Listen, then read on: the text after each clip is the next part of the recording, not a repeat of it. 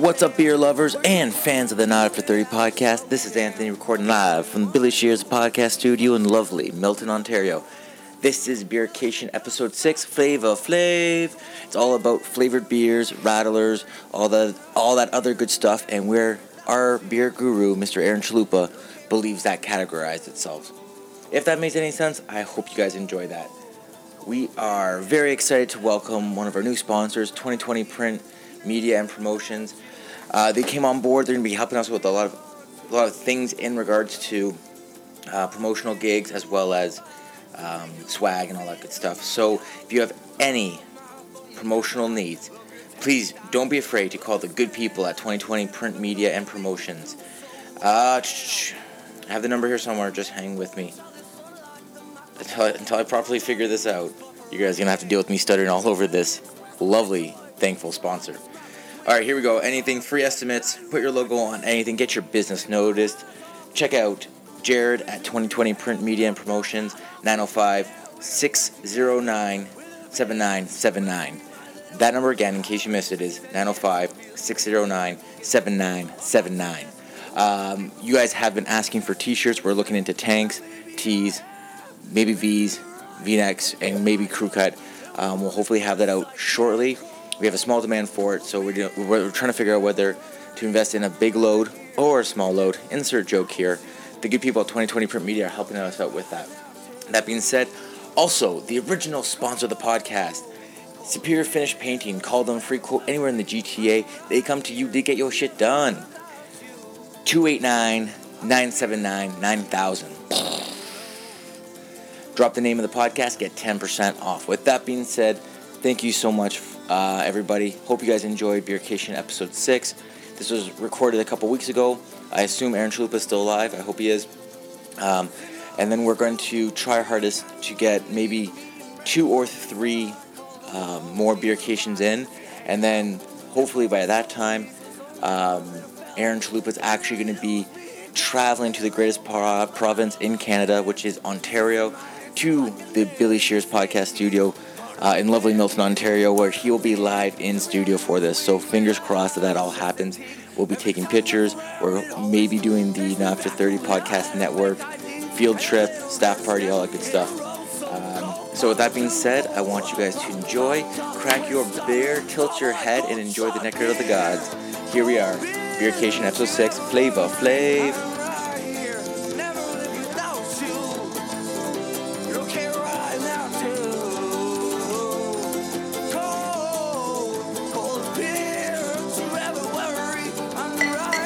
Let's talk about some delicious beer.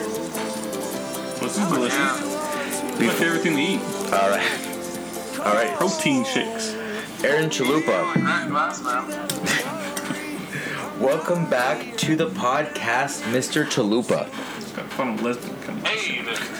Oh shit, we're recording. Have you been doing well? Yeah, I've been doing very well. I'm in a town in Alberta.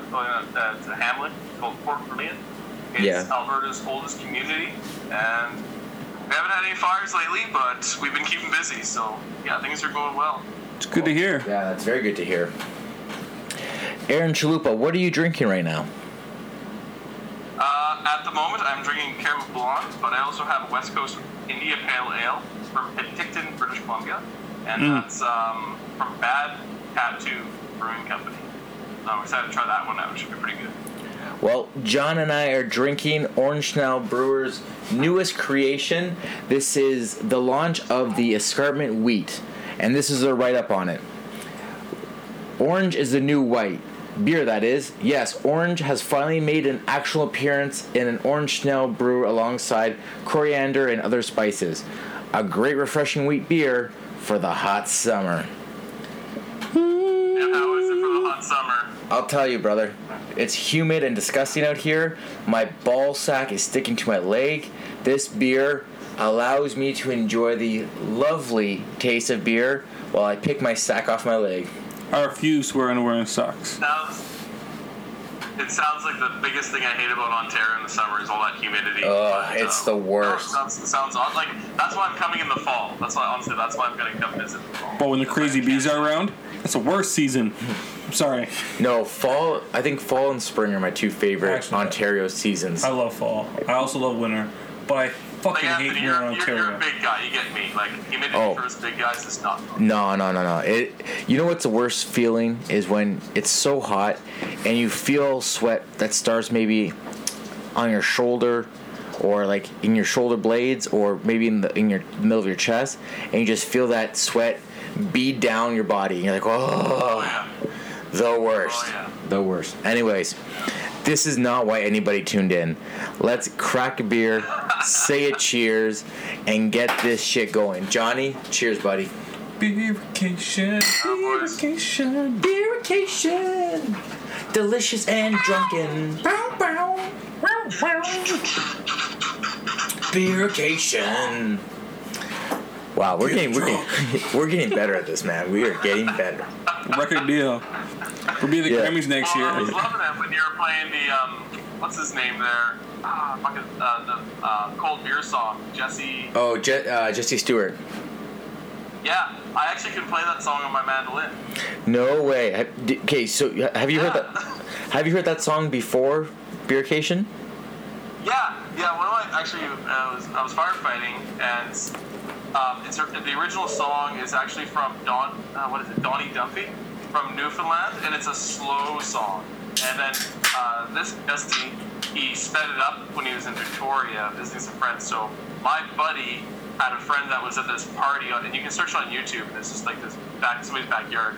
And he showed me the video, and he's like, "Can you play this on the mandolin?" Because he's rocking out on the mandolin. I'm like, "If I get the chords, I can." So yeah, it's a pretty easy song. It's just the lyrics are really tricky when playing it. Like they're very choppy and they're not on beat all the time, but it's a great song. Yeah, actually, I heard it first. That video you're talking about, that's where I first heard it, and then I went onto iTunes and bought it because I thought it would be a nice purchase for the show. And I'll tell you about it, a very enjoyable $1.29. I actually like the song. It's a perfect off of work on a Friday, or in my case, a Thursday, leaving work and just enjoying everything I can and going from there. And I feel like that guy's vocal cords just get ripped up when he sings that song. Oh yeah, it's just so raspy. It kind of reminds me of what is his name? Their lead singer of Blind Melon just ruins his vocal cords and everything. I can get his name right now, Shannon something. Yeah, Shannon Moon. Like, and the live video where he's playing it on YouTube. They got Lighthouse Race Rocks, which is a craft beer, so that's always good to see that. Nice. Like, enjoying nice little cameo. Live music and drinking craft beer too, so that's pretty good. What are you drinking, sir? Oh, I'm drinking Caramel Blonde. It's a nice 5.5%. It's out of Prince George. Well, Pacific Brewing Company. Yeah, it's Prince George, British Columbia, and. A portion of all profits goes to reforestation projects wherever caribou brewing products are sold. So lovely. Right on. I'm reforesting the areas I'm fighting the fires for. So good times. Thank God someone's doing it. Yeah. At least you're not a tree hugger hippie either. I was in Edmonton my last 7 days off, and I was reading the View Weekly, which is an underground newspaper. And I just wanted to mention some things about big things that have been happening in Alberta. So, in the last 4 years, Alberta has tripled the amount of breweries, the craft breweries that have been in the province. Oh, wow. There's 31 brewing establishments in Alberta right now. Alberta. There's supposed to be another 20 in the next 5 years, I think. Wow. So that's huge. Yeah, so we're kicking ass out here. And they also had some beer myths, so we can talk about those at the end if you want. But yeah, there's some interesting ones. Like when you brought up Guinness, about animal carcasses being in them, they did talk about that, and all this other kind of stuff. So I figured we can throw that in the end. You know, I'll give you guys the myth, and then you guys will say if it's true or false. Oh, I love it. I'm in. What the verdict is. So that'll be a little bit of fun, and then we can wager drinks on it or something. Or you and John can wager drinks. I like it. I'm on board for that. Yeah, don't worry. All right. Well, with that being said, let's debut the topic. You guys have probably already seen it if you've clicked on this podcast to download or stream. We're going to try to conquer and maybe debunk and maybe make flavored beers more enjoyable for you to drink. Aaron Chalupa, where should we start? Fruli's. Sorry, I'm not Aaron Chalupa. What did you say, John? Fruli's. Fruli's. It's that strawberry beer from, Belgium or? Strawberry beer from where? Belgium, or where is Fruli originated from? No, it's called Fruli, and it's from Belgium. Yeah, I thought you said Burley, but yeah, it's Fruli. Yep, and you're right. All right, so should we start within the brewing process, or should we start maybe? Is there a history behind flavored beers like that? As far as I know, the history about flavored beers, it was just like because back in the day, beer wasn't as good as it is now. There's a lot. They had a lot less controls and could control the variables and everything as much as we can, like constant temperatures and it wasn't an exact science back then. It was kind of just like a recipe, but loose recipe, right? So they needed something to cover up some of the bad taste sometimes, and depending on what area they were in, they would just throw some spices or fruits that were available, or if hops weren't available either, because hops weren't used until about the 1300s in Europe. It wasn't a regular ingredient in beer. Before it was just water, some kind of grain, and yeast, and they just put whatever in there, like dandelions or birch bark or spruce needles or whatever, right? So yeah, they've had all kinds of different stuff. So it, like whatever was available. If you were in, let's say, somewhere in England, they had cranberries. You could throw cranberries in there. If you're in Italy, maybe throw some orange juice in there as well, just to cover up the taste, or orange peel kind of stuff, right? Yeah. Whatever's available, and with that in mind, maybe they added some honey, maybe they added some grapes as well. But then after that, mead came along. Like we all know that beer is the oldest alcoholic drink. I've debated to be man-made drink in the world. Then mead came along, and then wine. So a lot of different experimenting in what was around, because as soon as they discovered, hey, grain, the sugar in the grain, mentioned with yeast, makes alcohol. What if we do that with grapes that have a lot of sugar, and we ferment those too? What kind of drink do we get from there? What about honey? What about this? So on and so forth.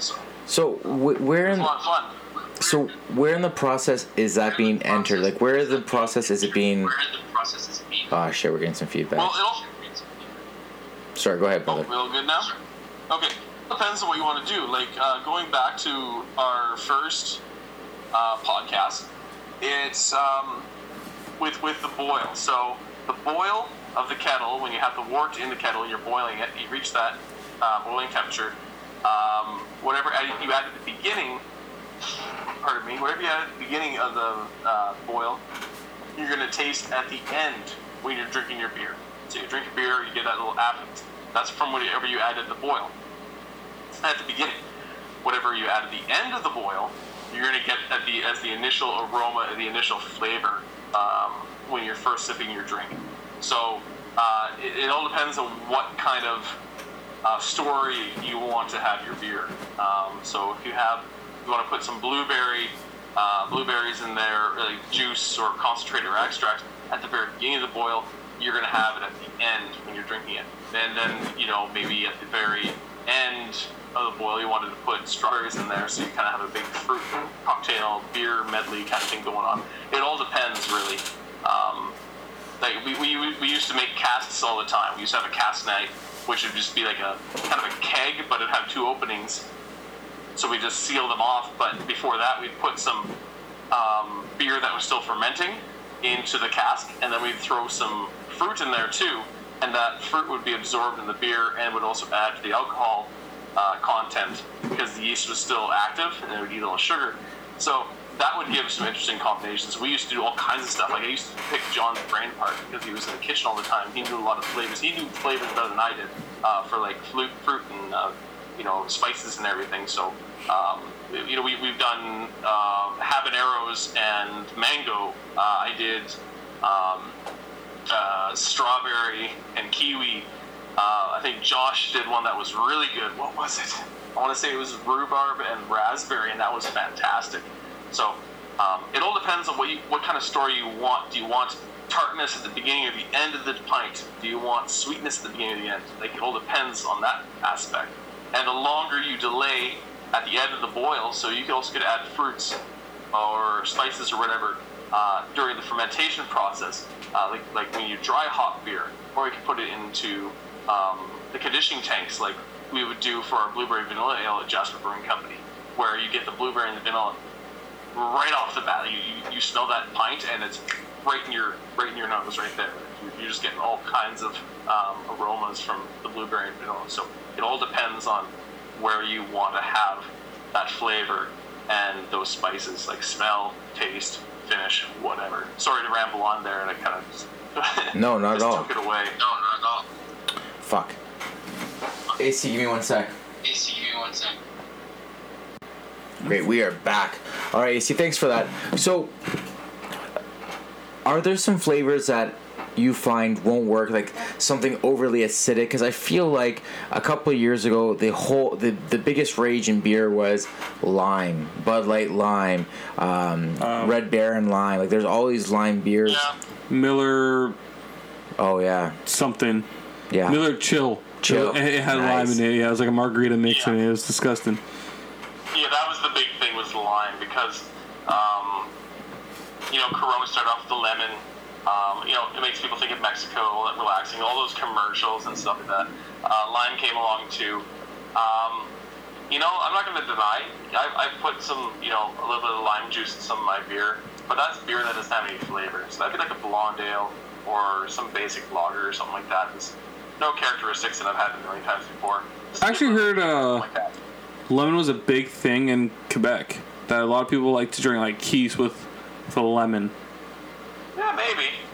It didn't brick. I've never experienced it before, but no, I've seen fruits, fruit wedges on the side of beer or fruit slices. Like, I will happily slice a grapefruit up and put some slices in my beer. Like, I think grapefruit really adds to like an IPA. It can taste fantastic. Oh, I can see that working. Yeah, it'd be tasty. Yeah, no, totally. But you just got to know what kind you want to put it with. Like, there's good pairings and there's bad pairings. So a pale, like a Northwest Pale Ale for BC, or West Coast IPA, something that already has all that citrus flavor in it, will complement the grapefruit. So what type of hops were you looking to add? Like the Galaxy hops, or? Yeah, like Galaxy, Mosaic, Citra, Centennial, all kinds. Like, just like if you ever see like any, if they ever mention the hops on the side of your label or your can or on the box or packaging, just look it up, and it'll give you a huge description about the hops and like what to expect. Is this hop a bittering hop? Is it a aromatic hop? Is it a flavor hop? It all depends. And then you can always pair fruits with it. Totally. I would, like, when I first started really getting craft beer, I cut a few slices of grapefruit and threw it with a wheat beer from Great Lakes Brewing Company. It was fantastic, very refreshing. This wheat beer is already refreshing enough, as you guys get telling with the Orange Schnell beer. And then with that little, you know, citrus bite that grapefruit gives and that little tartness, it went down so nice around the campfire, man. It was great. When it comes to the name of a fruit beer, I know that Rattler gets thrown around a lot, beer lemonade, that kind of stuff. Is there a proper terminology for it, or is it kind of just whatever marketing firm comes up with whatever name for it? Do you know? To be honest, before you get too deep, I thoroughly enjoy Rattlers. I think I like grapefruit as it is. It was one of the fruits I actually ate for breakfast. If you know anything about me, I don't fucking eat breakfast, but I'll have a grapefruit. Okay. I like grapefruit. John, have you ever heard that Aziz Ansari, where he's talking about, 50 cents with a grapefruit, and he asked for a grapefruit pop or something like that? And it's just like, why is it pink? It's like, oh, you know, grapefruit. It's a fruit. It's like... Oh, I get it. Grapefruit, like carrot vegetable. It's so. Funny. I love Aziz Ansari. One of it's on Netflix, then I think it goes on. He's just like, I didn't tell everyone to shut the fuck up because a grown man didn't understand what a grapefruit was. All right, so the struggle's real. Yeah, exactly. With the Rattler, that is a style.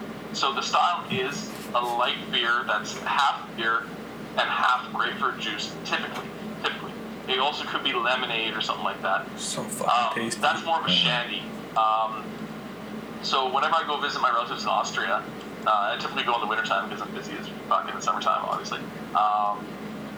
We go play hockey, and after hockey, they bring a bunch of the Rattlers, and Stiegl is the big, like, you guys probably see, I've heard of Stiegl. I love Stiegl.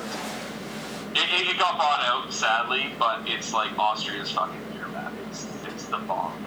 And they always bring a flat of Stiegl Rattler at the end of every game. So good. Rattler is the German verb to cycle. So they would drink this while going on like a bike ride or playing hockey or going on a climb. It's like their Gatorade. That's how fucking cool they are, Germans and Austrians. So it's 2.4% average. So your Rattler's going to be less than 3%. It's not a really strong in alcohol flavor, right? So it's kind of like a shandy, as the English would call it, or the Aussies would call it. So you can have a couple and still drive legally.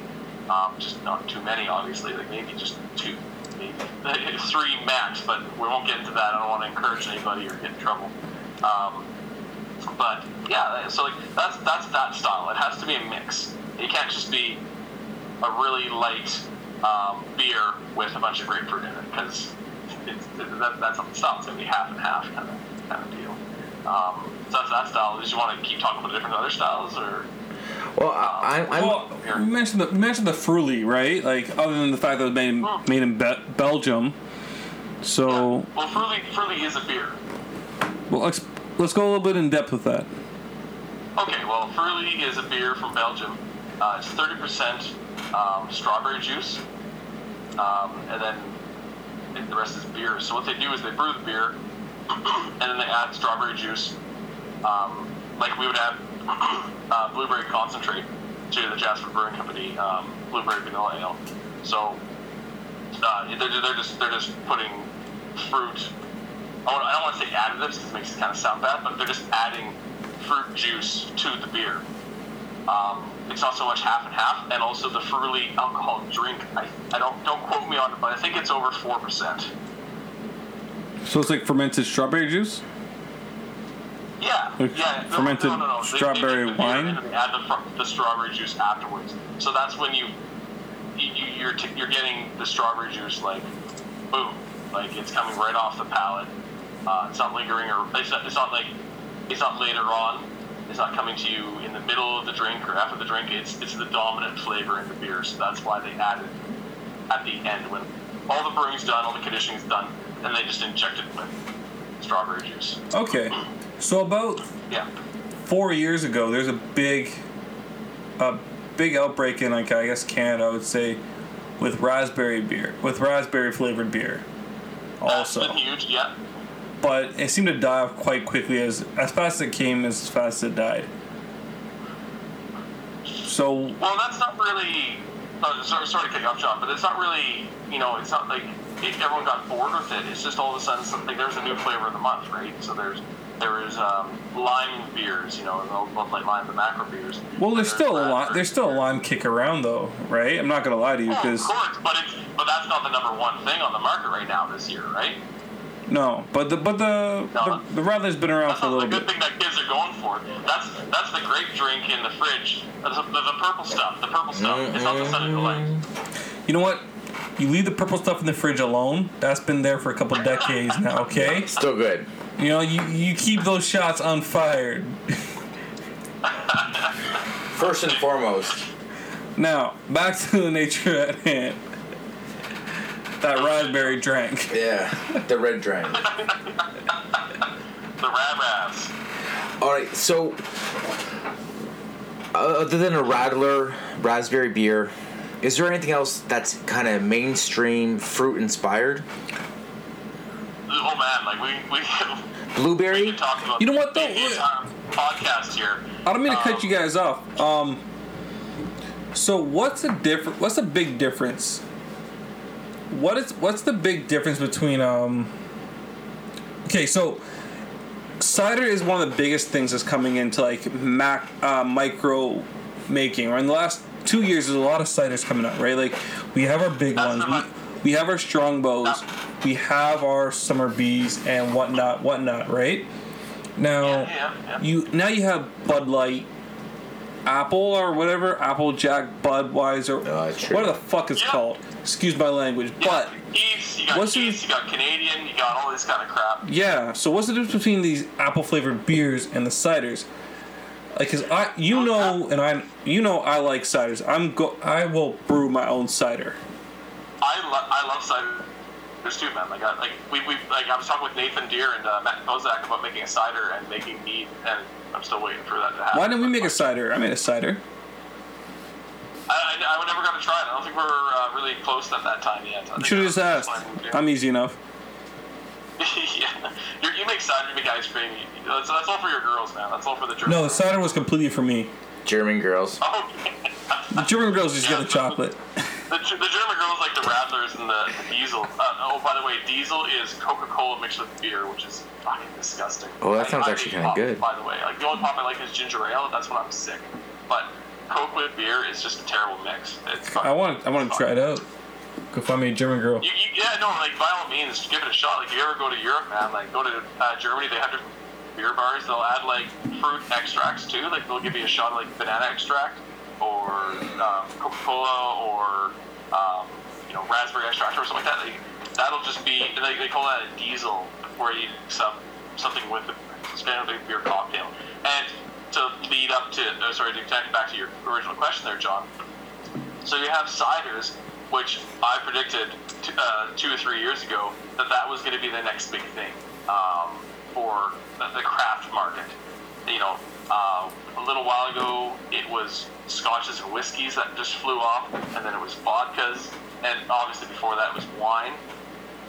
That it's just starting to wind down with beer. Like craft beer is still going to like fly for a while, but the one that everyone's starting to build up on and trying to make the name for themselves is ciders. You have a shit ton of them happening up in BC. A few of them are popping up in Alberta and then Ontario as well, and the East Coast. The thing with cider, it's really easy to make. You only need a few little ingredients, and it just needs to ferment. It's kind of like, I guess it's kind of like wine when you brew it. It's not too complex at all. You just got to cut some apples and let the thing that yeast and the apples do their work. Through my own trials and error, all I need to do was apples. And I cut it with 1/3 of pears. 2 cases of apples and 1 case of pears. Okay. Right, and so once I juiced them, and then I took the cores out because I didn't want any of the arsenic with the inside of it. Of course. Yeah, it gives it a bitter taste. And then once I put I didn't boil it. I heated it up to about 160 degrees Fahrenheit. No degrees. Yep. So to boil out any sort of contaminants and bacteria that could possibly grow. And then I flashed it. I flash cooled it, which for anyone knows that you put on ice right away to cool it down. You don't want it to sit at room temperature too long because it gives it a chance to grow bacteria. And I made 2 baby killers, if anyone understands what a baby killer is. A baby killer is essentially a 5-gallon bucket. So 10 gallons of cider is the amount I brewed. So these buckets, we call baby killers, have the warning label of a baby. For everyone living in Canada, we'll just call it, 38 liters. 38 liters. So essentially, these buckets have the warning labels not to let a child near it, or it'll flip over and drown in the bucket because it can't get itself up. That's why it's called a baby killer. So I did about, like I said, 10 liters of cider. Okay, so I use out of 5 liters, I use champagne yeast, and then I used the other 5 liters. I used ale yeast that we took from ale. Okay. To make the cider, I had two pop cans. By pop cans, I don't mean your little fucking Coca-Cola cans. I mean pop cans that you use for beer. And they're about... How big are these pop cans, would you say, Chalupa? You mean like a tall boy? No, pop cans that you use for... Like, they're like a cake, but they have the open up top that you can open up yourself. Oh, the swing top. You mean swing tops? Swing tops, yes. Yeah, those are bottles. That you use. No, it wasn't a bottle. It was like a miniature keg.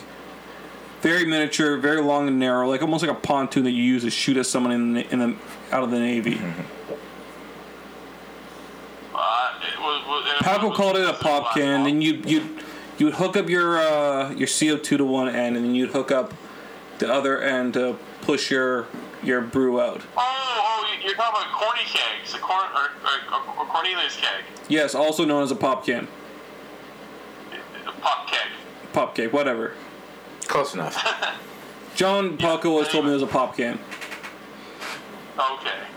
I never heard him tell me that. But, okay. Yeah, that's how you make cider. We'll have to make cider sometime when I come down to the podcast studio. We'll have like a cider side, we'll have a wine side, we'll have a beer side. It took me way too long to make this cider, by the way. Well, it sucked? It wasn't good? No, it was great. It just took me too long because I had a frozen outside on the -40 cold weather. Anyways, we're dwindling too far. I'm still waiting for the sangria. You're still waiting for the sangria? I gotta make you some sangria. Yeah, no. Sangria? No, John promised me like 15 podcasts ago, hey man, I make really good sangria when the weather gets nice. I'm gonna bring you. Yeah, I'm in. I got this white sangria. I got this like peach mango infusion. Wait, hold on. Did you go to Nora's birthday? No. Or sangria there that I made. Well, maybe A, if I got an invite. B, you told me there's sangria there. Maybe I would have showed up. All right, I'll make you some sangria. That aside, this is not why. Stop fighting. Domestics, Jesus. Stop crying over there. Go to your room. Let's quit yelling. Why can't we be a family again? We are family, not at 30. Go to your room and turn the TV up. # go to bread. Go to bread. Fermented bread. Mm-hmm. Oh, I just had to grab some more beer. All right. Okay. So back with the cider cake. So what's we're talking about ciders. Sorry to cut you off, John, but I think we're veering off a little bit. What's the difference between the cider and the apple flavor beer? Like, obviously, one's apple flavor, one's cider. Apple flavor beer with the ferb. Whole bar was drinking at her. Is that Anthony? Your rap is so soothing. The number one difference with cider and flavored beer, or an apple flavored beer, is that the beer will have some kind of grain included with it, right? That's the big thing about beer. So if you're Budweiser, you're using rice. If you're any other brewing company, most likely, you're using wheat or oats or whatever. So, so that's what's going on. With regular cider, you're not using any kind of grain. You're just using pears, peaches, apples, what have you. So that's what's going on there. All right. And then another popular thing is kind of beer cocktails. I don't really call Bud Light Apple or Bud Light Lime beer. I call it a beer cocktail because you can't taste the beer. It's, from what I've been told, it's just juice, really, and like it looks like beer, but it doesn't smell or taste like beer. So that's as far as I know. But that's my knowledge of that. Do you guys have any more questions about that in general, or do you want to talk about another kind of beer? I'm going to move on. Go ahead. Okay. So, we've already talked about like lime, beer lime, raspberry, strawberry. Now, I know that with stout, chocolate and coffee are both very popular flavors to be added into them. Is there anything else that we're missing there? And maybe why those and get into that. Vanilla. Oh, vanilla too, yeah. Love me some vanilla. Ah, same. So, oh man, there's all kinds of stuff. I like what you guys are drinking right now is a wheat beer. They call it wheat beer, but essentially it's a wheat beer. Kind of like Hoogan. Have you guys ever had that? It's a Belgian beer. Anyway, very, very popular. It's a wheat beer, so it's a a Belgian white beer. So it's brewed with wheat, and then they use orange and coriander. And it's a great style. And I'm sad I'm going to miss out on that orange coriander. Orange is the new black, or new orange is the new white. That's what it's called, right? Yeah. Orange Schnell. Yeah, that's what that. Yeah, I'm sad I'm going to miss out on it, man. That sounds delicious. But that is a fantastic style. But yeah, like with coffee and stuff. I never brewed a coffee stout. We've always at Jasper Brewing Company, we brewed a dry Irish style stout. So the roast malt that we'd use would come out bitter enough from the roasted malts that it would kind of simulate a coffee type flavor. Nothing too strong, mind you, but subtle similarities. I worked at the Grizzly Paw Brewing Company where we added coffee beans, ground coffee beans from Beamers in Canmore. So what I believe they did is that they added it in the mash. I could be wrong though. I don't think this is just me speaking of my idea because I've never actually brewed with coffee and coffee beans. But you could either use coffee extract, you could use real coffee beans ground up, which is absolutely fine. You could put it in the mash because it's already with the grain and everything. It'll affect the acidity of the beer, but then you just got to plan for that, and so you'll just use less counter agents to lower the pH. You can probably put it in the kettle. I don't doubt that for a second. Or you can put it in the fermenter, or you could put it in the finishing tank. So it all depends on where you want that coffee flavor to be in that beer, like we talked about before. And one thing that, Last Best Brewing Company, one of their sister brew pubs to Jasper Brewing Company, they did a caramel latte nitrogen beer. Ooh. And I had about a pint of that. I'm not a coffee fan, so I wasn't really crazy about it. Mm-hmm. It was pretty hipster, but you guys will have to talk to Josh more about it, because I think he was around for it.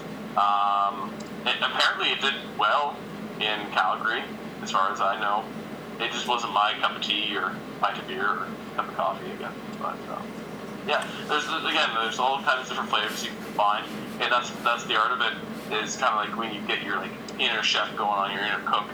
What kind of flavors go well together? What would be the new big thing? Like that's what everyone in the brewing world wants to be, is the new big thing. Right now in the West Coast in Alberta, it's sours, kettle sours, and traditional sours that are taking off huge, and people are loving them. So that's kind of the flavor of the month right now at the West Coast. And so, what would a sour be? Like, can you describe that for me?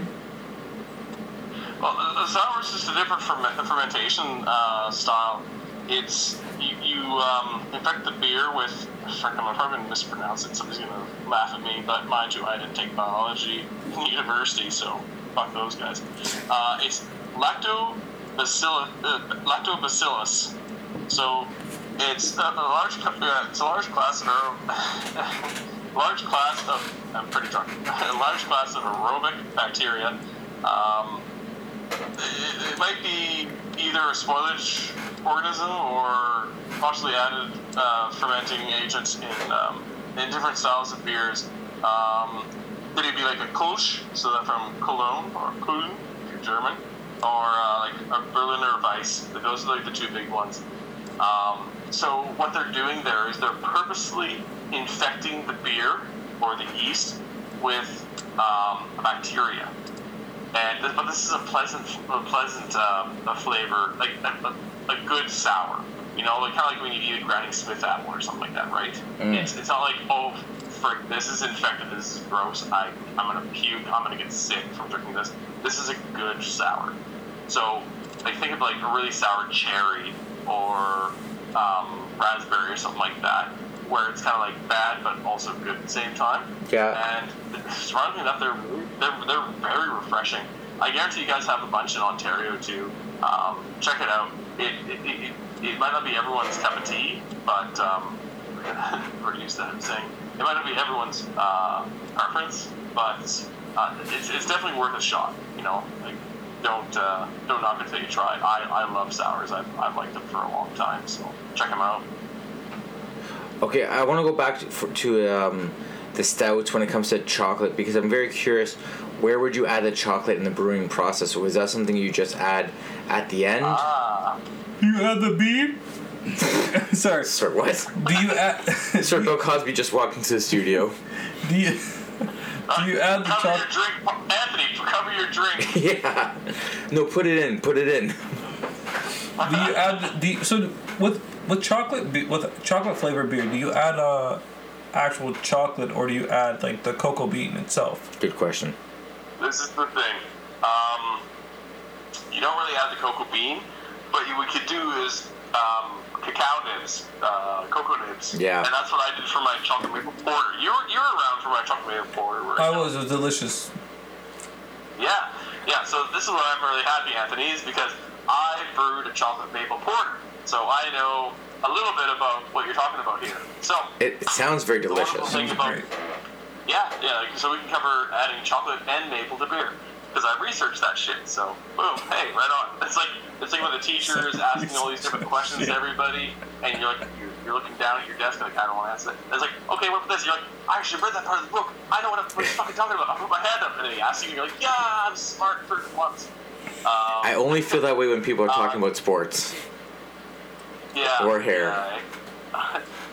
Anyways, go on. Yeah.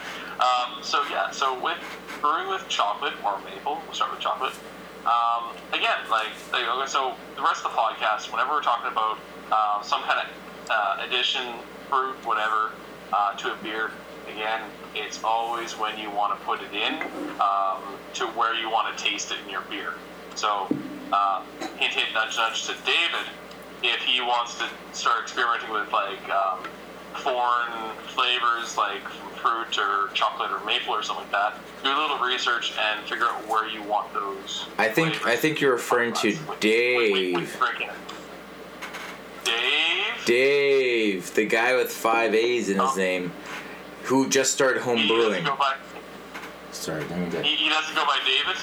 Nope. Not unless you're the government. No one goes by their Govies. Oh, okay. Well, sorry. No one goes by their Govies. Govies are wrong. I've been like reinforced, but we have one guy that works at he's a tower lookup guy, and his name is David. And I called him Dave one time, and he just gave me the worst glare ever. I'm like, oh, you're one of those guys. Like, you know, Lawrence, and you're like, hey, Larry. And he's like, I'm Lawrence. It's like, oh. Who calls Lawrence Larry? Leonard, maybe Larry. Listen, if anyone calls me Tony, I do not respond. Lawrence for Larry. I so rarely respond if someone calls me Tony. Do you go by Paul? Never. That's my first name. Okay, so you go by your middle name. That's okay. That's all right. That's not your Govey. No, Govey's Paul. It's hyphenated, Paul Anthony. Yeah, but so the beginning would be your Govey. Yeah, I know. I never go by that. All right. So that's how I know when people call me, hey, we're looking for Paul. Is he there? I'm like, nope. Yeah, so when people call me, I don't go by that. I'm not... When people call you Lawrence, what about you, John? Like, do you respond to John? Yes, no one calls me that. I cut them off. Aubrey, is it Aubrey? All right. Well, Cheryl. I'm sorry. What's his name, Cheryl? Dave. My bad. Well, you Italians. Excuse me. Huh? Scusi. What do you say? Arrivederci. Buongiorno. Buongiorno. Back on track. Yo, for once, I'm getting you guys back on track. Greta gets so offended when my Italian is so munja cake. She gets so offended. With who do you she talks more. Greta, when my Italian is too munja cake, she gets so offended. That's what we call you white people. She's honestly, like, I had no idea she was Italian. I listened to her podcast with you guys. I'm like, she sounds like she's like Puerto Rico or something like that. Yeah, it's a new breed. It's what you call an Ontario. Puerto Italians. You're not colored. It's what you call everyone else around Canada. Yeah, we are way off topic. Chocolate beer. So, also, do your research as well. Whenever you add certain things to beer, it might give a different flavor. So, for example, maple, if you add it during the boil, it might give it a more maple wood flavor. But if you add it in the conditioning tank or the fermenter, it'll give you more of a sweet maple flavor. So when I had my chocolate maple porter, it kind of came out as a maple wood chocolate porter, which was still pretty tasty. A lot of people really liked it, but So what I did is I had about 7 kilograms of cacao nibs, which is just like the inside of the cocoa bean. It's all scraped up and stuff. You can actually buy them. Like, a lot of chefs will use them for different cooking and stuff. You can also use cocoa powder. I don't really like the cocoa powder so much. I find it, even though you filter it out or whatever, I find it still leaves like a weird kind of powdery resin when you're drinking the beer, and it kind of cuts your teeth. I noticed that with Phillips Longboat Chocolate Porter. They went from cacao nibs to cocoa powder, and I could tell the difference, and I just didn't like it. It kind of bothered me. I found cacao nibs is a little bit better. So I used about 7 kilos of that for 800 liters of beer, and then I used about, I think it was 4 or 5 liters of maple syrup. And I found that my chocolate was a little bit too overwhelming to the maple syrup, but it was still rather tasty. And also another thing you need to be aware of whenever you're adding fruit or anything with sugar, it's going to add to the potential alcohol. So the yeast will eat the sugar in the syrup, honey, berries, what have you, that has sugar in it, it'll eat that. So you're going to, if you're thinking, I'll just have this amount of grain, I'll make my blonde ale just the same, and I'll add blueberries to it. You're going to go from 5%, depending on how much fruit you add, to maybe 6, 7, or 8%. All right, guys, we're back here. Let's take a little short break. We're at 4 or 5% here with Chalupa. Anthony had to take a little piss, a little slash. Too much beer. I've taken like 6 of them already. All right. Oh, yeah. So, Chalupa, 4 or 5%. Yeah. So if you're like brewing your blonde ale, your lager at the right percent, you gotta account for all that potential sugar that might be coming from your additional flavors, berries, what have you, honey, maple syrup, because it's gonna jump up to 6, 7, 8%. I made a home brew one time. It kind of turned into home brew wine because I added about 5 grams of berries to a beer that was already potential alcohol, 5%. So that became kind of 14%. So it was pretty gnarly. So you got to be careful with that. So I took all that into effect when I was making my chocolate porter, my maple chocolate porter, and you just want to. So what I did is I added the chocolate at the very beginning, and I added the maple syrup at the end, so you got more of a maple syrup smell and taste, and they had the chocolate at the end. That's what I went for. But you could also add chocolate in the fermenter, or you could go for a chocolate extract and then put it in the conditioning tank. It all depends on where you want it again. Okay. All right. And what about an ingredient like vanilla? At what point would you want to add that? For the blueberry vanilla, we add at the very end when we're transferring from the fermenter into the conditioning tank, so we'll mix it with the blueberry concentrate, and that'll give us a blueberry vanilla ale, and it'll give it the vanilla and the blueberry at the very beginning. So you'll smell that, and you'll taste it at the very beginning, and then you'll start getting the hops a little bit more towards the end. But again, it all depends on where you want to put it, like what you want to go for, what you're brewing. If you're doing a chocolate vanilla porter, I would prefer to have the vanilla as the aroma, so you'd want it at the very end, but I'd want the chocolate to be more either in the middle or just behind the vanilla. So, when you say prefer, it all depends on what kind of beer you're brewing and what you're going for, because that's the beauty of beer recipes is you can make it your own, you can change it up and everything, and you can add other things in there. So if you add a vanilla cherry or vanilla bourbon, beer, possibly turn into that. Like, all right. So when you're mixing flavors, everyone who listens to Going Deep Not After 30 podcast, Beercation knows, I'm a little bit of a foodie. I work as a cook part-time. I've worked as a cook full-time. I love cooking. My sister's a chef. My family's very in-depth of cooking. So there's a love of food. And with cooking, for everyone who knows, there's a balance when it comes to flavors, right?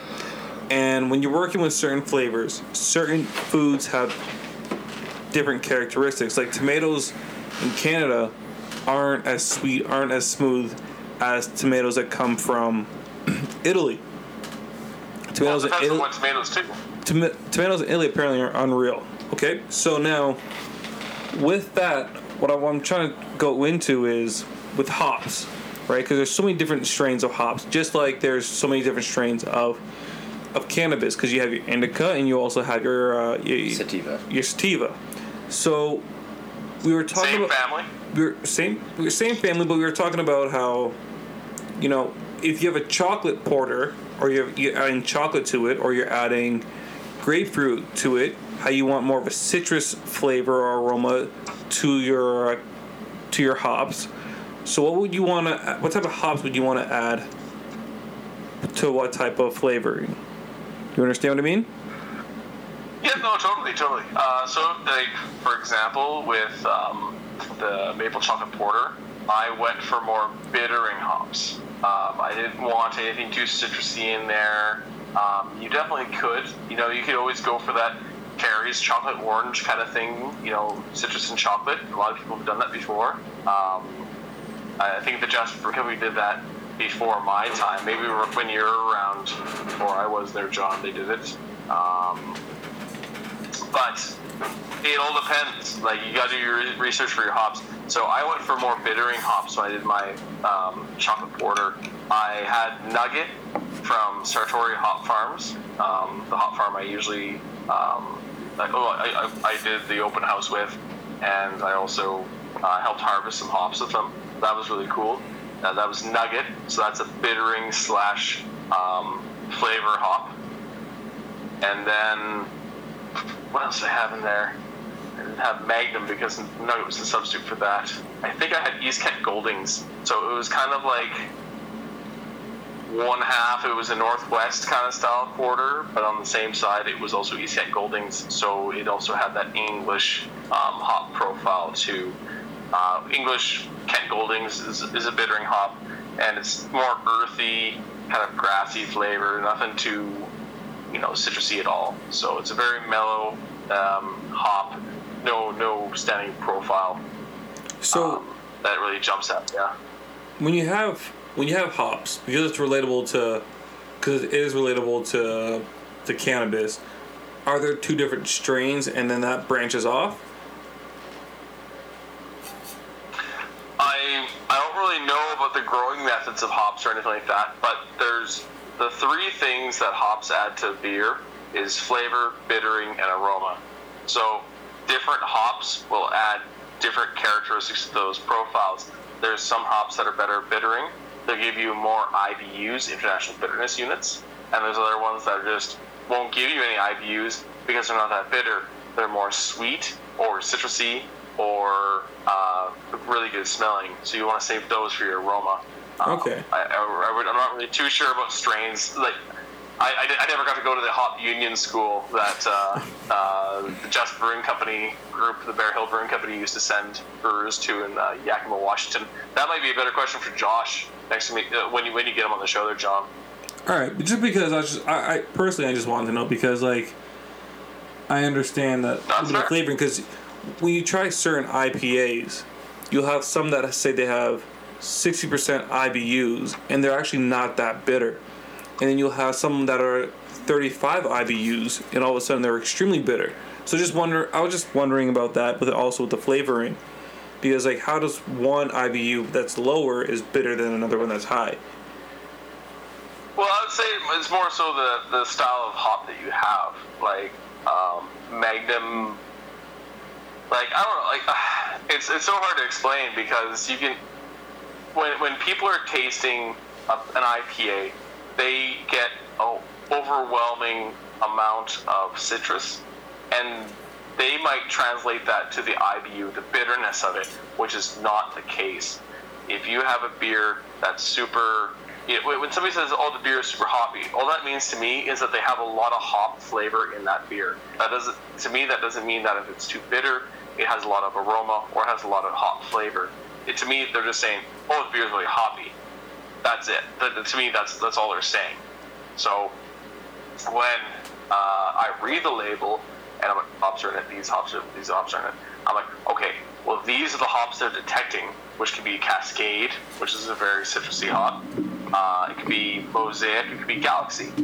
But the bitterness is the big thing, where you have that heavy aftertaste, where you can't get that, you know, that spruce tree that just hit you in the face out of your mouth.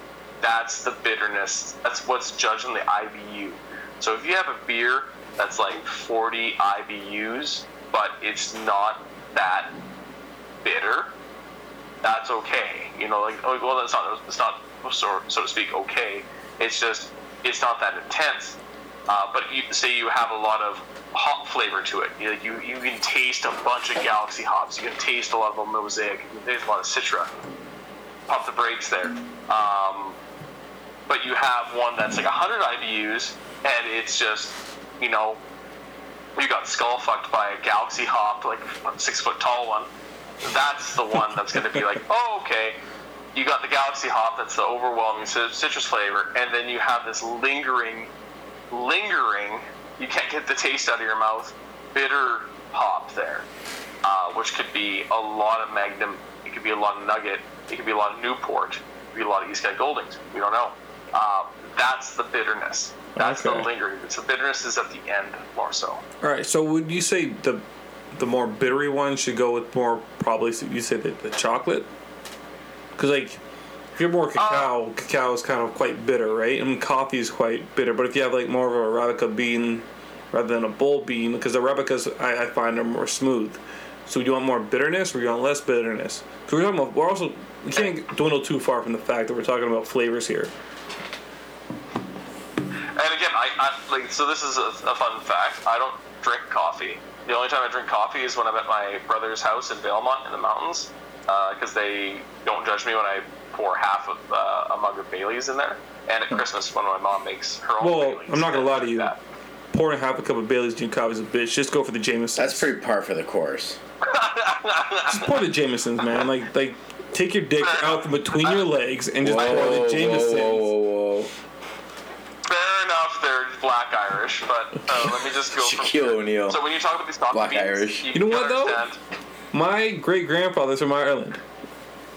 We hear that every podcast, John. That's how you feel, huh? Shots fired. Have a drink. Fuck y'all. This is where I'm getting at, John. Is I know. I'm not trying to send any irritation or anything like that. But I don't know coffee. I've never brewed with coffee before. I don't have any experience with that. Maybe Josh would. But speaking from my sense, you'd have to do your research on the coffee bean when you get it ground up. And this is the fact. Like, so if you're doing a home brew and you have your own grain mill, you would not mill the coffee beans in that. You would grind them up in a regular coffee grinder and then go from there. That's fair enough. I don't know what you would do, but you would definitely want to do your research for a certain coffee type, because yes, coffee beans all taste different. And another fact too, much like malt, the more you roast a coffee bean, the more caffeine you lose. So with the grain, the more you roast the grain or the barley, the more potential sugar you lose for brewing beer. So do you know what I was just thinking about, Anthony and Aaron? Vanilla coffee would be really good.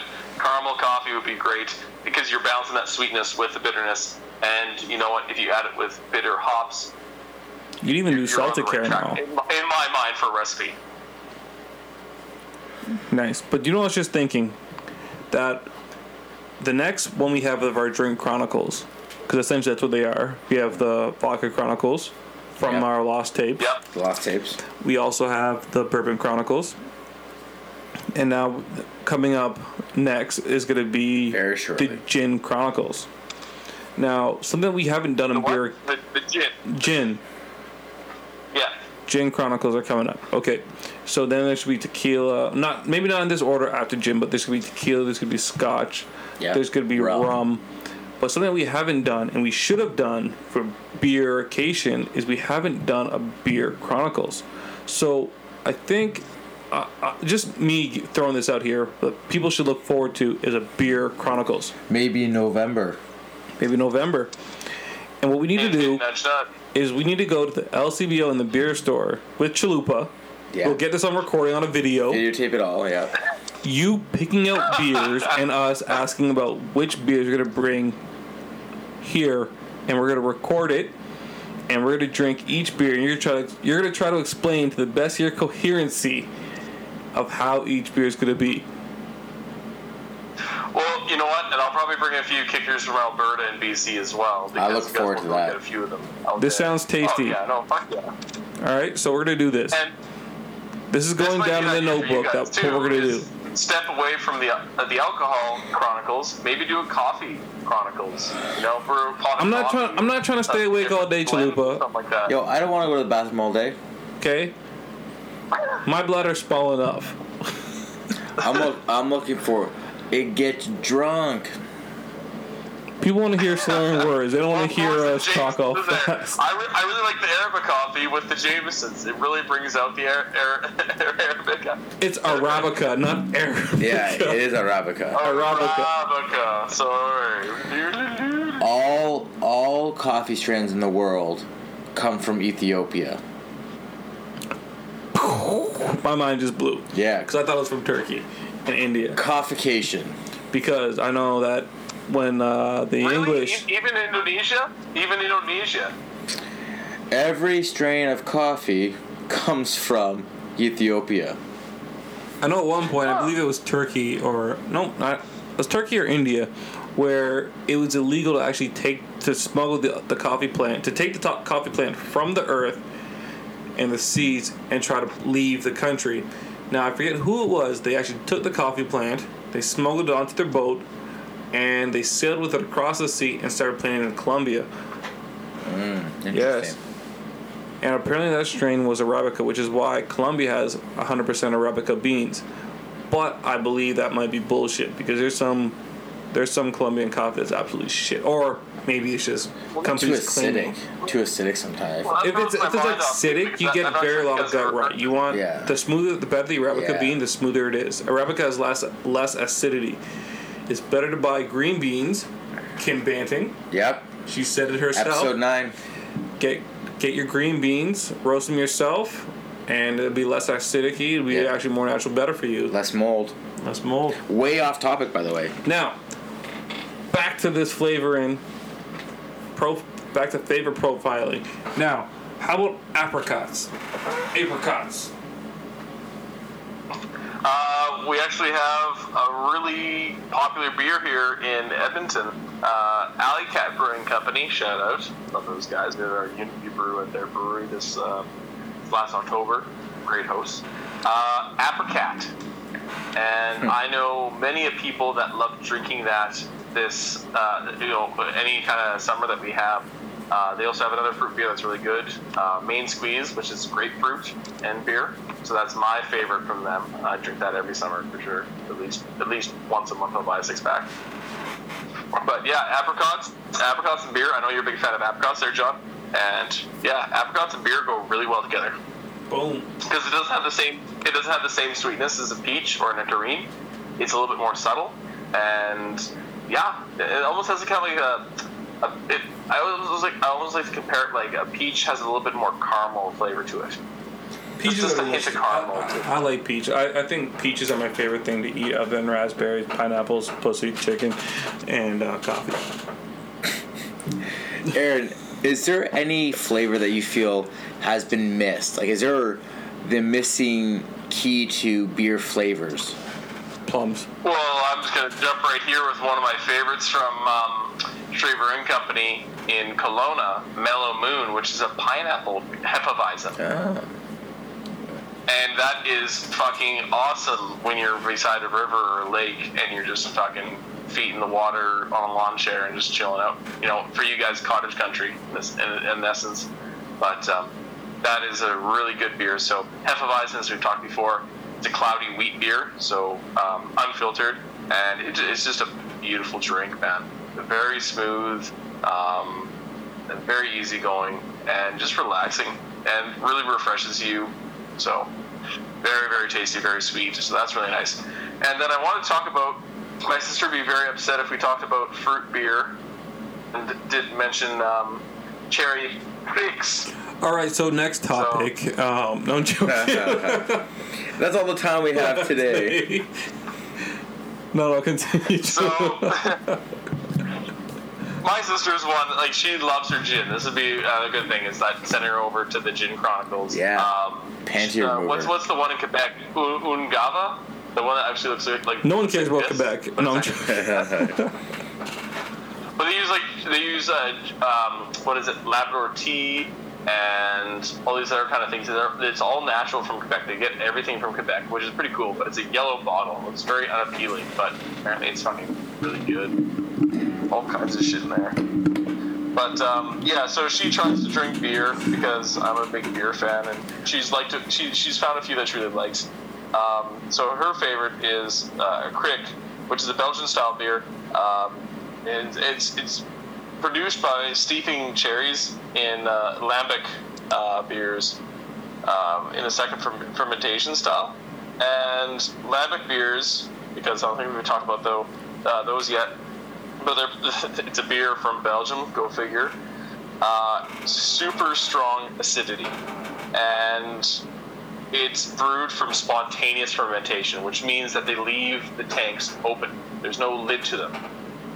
So wild yeast ferments the beer, which is a very, very tedious and tasking beer, because you want wild yeast, but at the same time you don't want it to be infected. But it does produce a really good beer, really interesting. So if you're in a liquor store and they have like some cherry Kriks or whatever kind of style, give it a shot. It might be your alley. It's kind of like a sour, but not exactly. So it'll give you the same kind of acidity. But yeah, give it a shot. It might tickle your fancy. Boom. All right. Oh, and another one of our favorites is a chestnut hazelnut ale from Whistler Brewing Company, which is a really good Christmas time beer.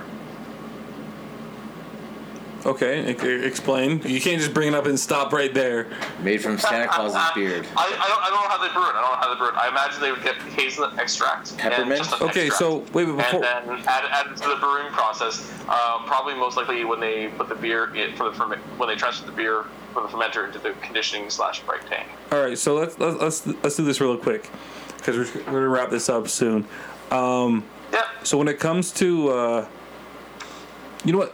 You said chestnut beer and around Christmas time, so let's just do winter beer, okay, real quick, to wrap it up, because Jasper Brewery did a fantastic, they called it Old Man Ale, was it? Yep. Now, pretty much liquid gingerbread. Yes, and then you also have, it's not Rickers who does it. Who does it, Anthony? What's that?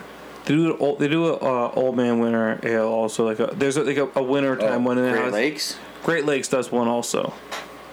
Now it's like a wintertime beer. It's like you said, it's more gingery. It kind of gives you a little warmth. Yeah, maybe a little bit of nutmeg, and like, you know what I mean, like winter beer, a lot of flavoring. Let's go quickly into that. Yeah, Ribstone Brewing Company in Edgerton, Alberta, also has an Old Man Winter Porter. So with that, you're kind of more looking for definitely nutmeg. All those winter spices, maybe a little bit of cinnamon, subtle chocolate flavors, any kind of smells or taste that reminds you of, wintertime, like Christmas time and everything. Peppermint or any kind of mint is also popular around that time too. But I also find that they're also heavier. They're heavier, and they also have a higher alcohol level because they're kind of sweeter too. They're very heavy. High level of alcohol, they want to warm you inside, right? On the contrary of high alcohol, like, people are always like, oh yeah, have some whiskey, it'll warm me up. And it does give you a bit of a burn in your body. It also constricts the blood vessels that reduces the amount of blood flow, so it will make you colder over time. But also thins your blood, too, because it's alcohol. Yeah, exactly. That's what alcohol does. So that's the kind of catch-22. But with high alcohol, it does warm you up. And then also you get the really thick flavor, so that's high malts. They might add some vanilla to it as well, maybe some kind of molasses, give that extra dark flavor or dark color as well. Yeah, those are the main things that a winter beer would consist of.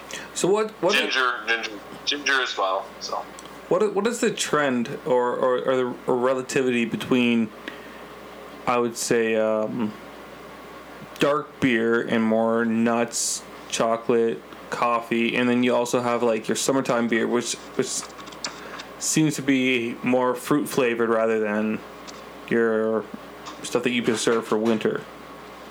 You know, like. Well, let's just put it this way: I wouldn't want to have a Guinness in plus 30-degree heat because it's not refreshing. It's very dark and everything too.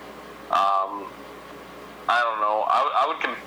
It's probably not the perfect analogy, but I would compare it to eating, you know, a turkey dinner and then going for a jog. It just doesn't work out. I love chocolate ice cream in summer. I guess that's bad. Yeah, it's not. It's not relative. Anthony loves tequila in the summertime, but he hates it in the wintertime. It's true. I do. I love tequila. I love tequila whenever. Because I'm not a pussy. I'm an alcoholic. Whoa! Shots fired. Yeah. Have a drink. And I'm also Czech Mexican, so you know, like it's in my blood. Goddamn lie, you Czech Austrian. Czech Mexican. Czech, Norwegian, Scottish, you get Cheerios in your tacos. Mexican, Czech, Norwegian, Scottish, Czech, Austrian, Mexican. Whatever, don't be Filipino. Happy. Give me grief about being Black Irish. Shaquille O'Neal, baby. All right, guys. AC, we gotta tie this motherfucker up. Yeah. So and also to all the basic bitches out there, pumpkin spice. Delish. Exactly. Heavy on the hazelnut, heavy on the pumpkin, heavy on the coriander, all that fun stuff. But yeah, to wrap it up on the winter beers, I don't know. It's just something about being, you know, it just being minus 30 outside, blizzard going. You see it out the window. You have a nice fireplace in front of you. You're gonna sip on your really dark beer, which would be a Christmas seasonal stout, porter, imperial stout, what have you, or maybe a Cascadian IPA, who knows? But that's the season, you know. It's thick, it's heavy, it's got a lot of roasted malt flavors. It doesn't need to be refreshing because you don't need to be refreshed because it's not hot out. Summertime, you have your light beers, your summer lagers that are fruit infused possibly, or just, you know, your regular, you know, you get a little bit of coriander and a little bit of yeast esters going on there. Very refreshing, very light, very tasty. Plays a little bit of other like foreign flavors in there, so some yeast esters kind of come out as like a banana flavor, so that could also be a good thing for some people. But it's just this is why I can never answer what kind of beer is my favorite beer, is because it all depends on how I'm feeling. What's it like outside? What season is it?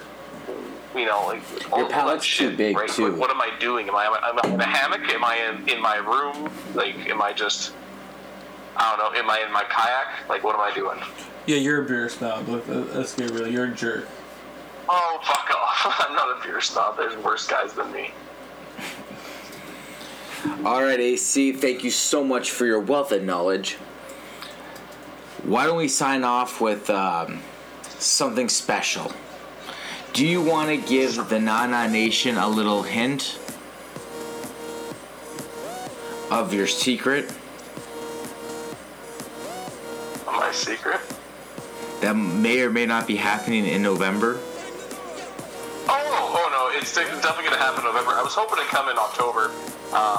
Or the Oktoberfest that's going on in Kitchener-Waterloo, but it just doesn't work out for all our schedules. So, yes, Nana's I will be coming to the Billy Shears podcast in November. I believe I'm going to set my tickets for November 2nd or November 3rd till the, I think I put down, or 13th. Jackass ain't coming for my birthday, eh? I think you're missing it on purpose. Probably. November, man. Yes.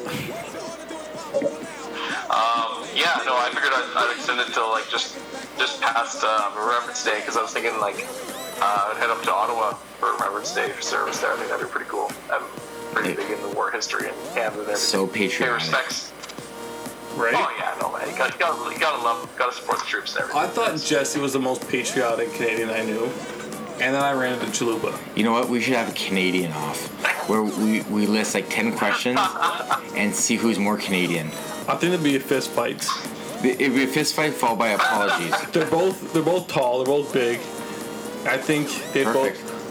I'll bring my plaid shirt and suspenders with my denim jeans there for a fist off, and I'll have my toucan. Ontario versus Berta. Yeah, battle to the death. We'll have a maple syrup chugging contest. Wow.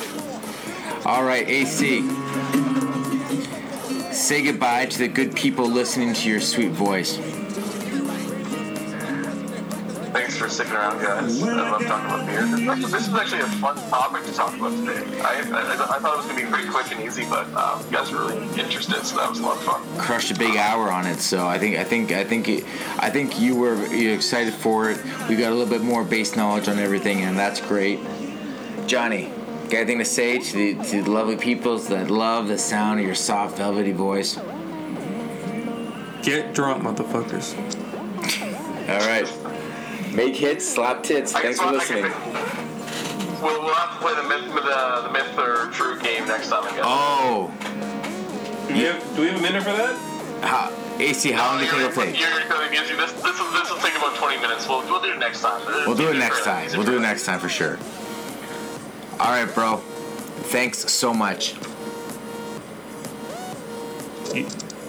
Aaron, you still there? Have a good night, bud. I guess he's gone. He's gone. He's drunk. He fell off his chair. I got you guys. Here now. All right. All right, Aaron. Have a good night, bud. Have a good night, guys. Why you no homo? No Bruno. All right, guys. We out.